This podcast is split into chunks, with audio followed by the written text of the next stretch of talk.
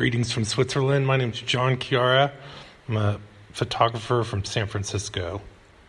When I'm photographing clouds or, or doing exposures of clouds, I try to pre visualize how these exposures are going to mesh together.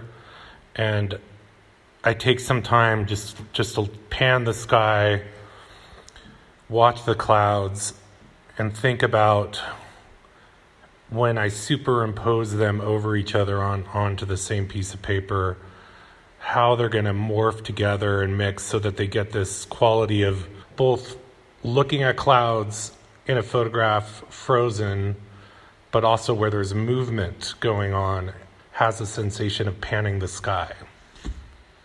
So often I will think about the first exposure, maybe I'll aim it directly at the sun, where the clouds are backlit by the sun, and it's really about the lining of the clouds. And I really want, usually want that to be um, completely in focus and sharp.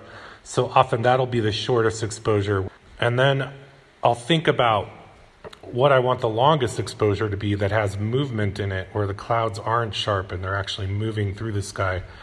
And sometimes that'll be kind of aimed up high also, where the clouds are lit from the front. And usually, it's the part of the sky where the clouds are actually moving more quickly.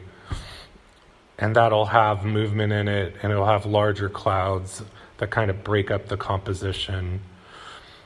And then what I usually do is I usually do an image or I think about like the landscape, and if I want to anchor the image in the landscape, I, I photographed in the Mississippi Delta, and it's just completely flat.